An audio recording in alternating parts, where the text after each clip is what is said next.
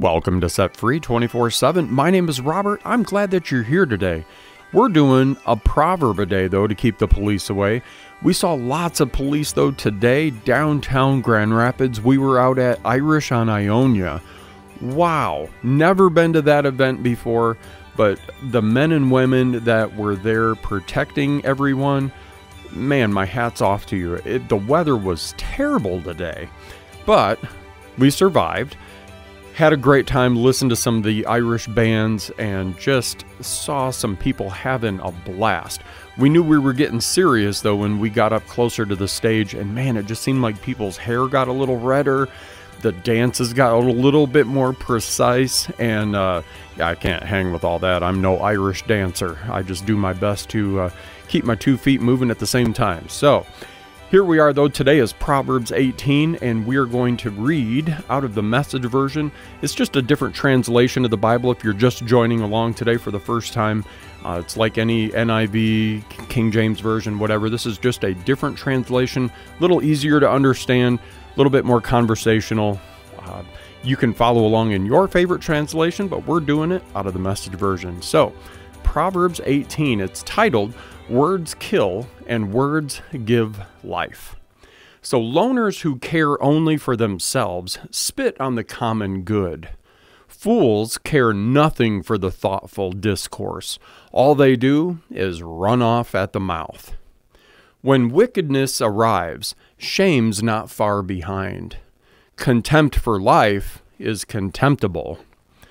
Many words rush along like rivers in flood but deep wisdom flows up from artesian springs. It's not right to go easy on the guilty or come down hard on the innocent. The words of a fool starts fights. Do him a favor and gag him. Fools are undone by their big mouths. Their souls are crushed by their words. Listening to gossip is like eating cheap candy. Do you really want that junk in your belly? Slack habits and sloppy work are as bad as vandalism. God's name is a place of protection. Good people can run there and be safe. The rich think their wealth protects them. They imagine themselves safe behind it. Pride first and then the crash, but humility is precursor to honor. Answering before listening is both stupid and rude. A healthy spirit conquers adversity. But what can you do when the spirit is crushed? Wise men and women are always learning, always listening for fresh insights. A gift gets attention, it buys the attention of eminent people.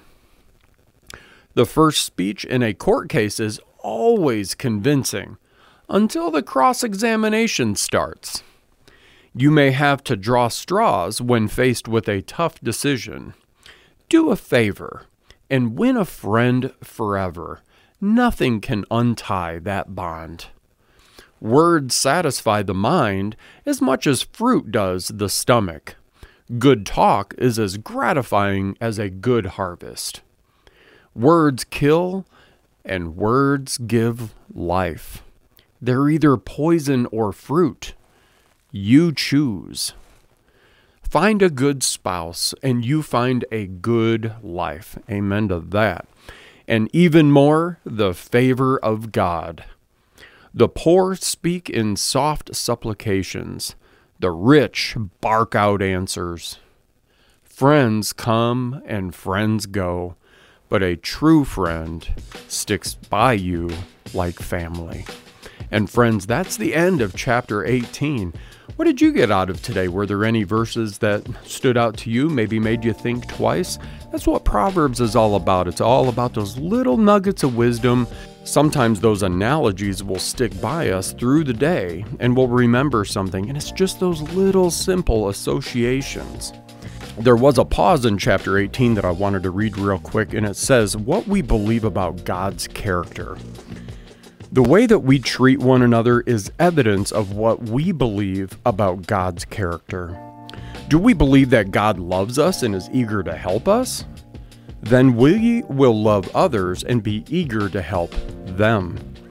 Do we believe that God is angry with us and eager to find fault with us? Then we will be angry with others and be eager to find fault with them. God's name refers to his character. God's character provides safe shelter. We arrive at that shelter for ourselves and for our relationships when we come to truly understand his character. And there were a few verses that stood out to me. Uh, this one was number eight. Listening to gossip is like eating cheap candy. You don't want that junk in your belly. Listen, I, you just don't be involved in the whole talking about others thing. I mean, it really does kind of leave a unsettled piece in your in your belly there. I heard somebody say once that if somebody's going to talk about someone else, with you around, then most likely they might be talking about you when you're not around. So, you know, there's that. God's name is a place of protection. Good people run there and they are safe. I find that verse very, very comforting. God's name, the name of Jesus, is so powerful. Just invite him into those spaces and see what happens. I mean, that's generally a lot of our problems sometimes. We're going through things, we're going through hard things maybe, but we haven't invited God or Jesus into those moments. We haven't just said, hey, I can't figure this out on my own. I need you here. I need you to help take the wheel. Uh, here we go. This is uh, number 15. Wise men and women are always learning, always listening for fresh insights it's always a good idea. I don't care where you're at on this journey, if you've been a Christian for 30 years, or if you're brand new and just kind of checking this whole thing out, it is always a good idea to learn, be in God's Word, and just iron sharpens iron, right? Find some people that maybe you can talk with and ask some questions. We try to make this a safe space for people to explore things like that. The faith journey is so personal. So we invite you on it, and I hope you're having a good time while you're on it. So the Bible can be fun, it doesn't have to be stuffy. So give this episode a like, a share. I appreciate you guys following along and listening. I appreciate the comments. If you need prayer, drop it down in the comments below. I'd be happy to pray for you. Like, share, and prayer, and I will see you tomorrow for chapter 19. Have a great night.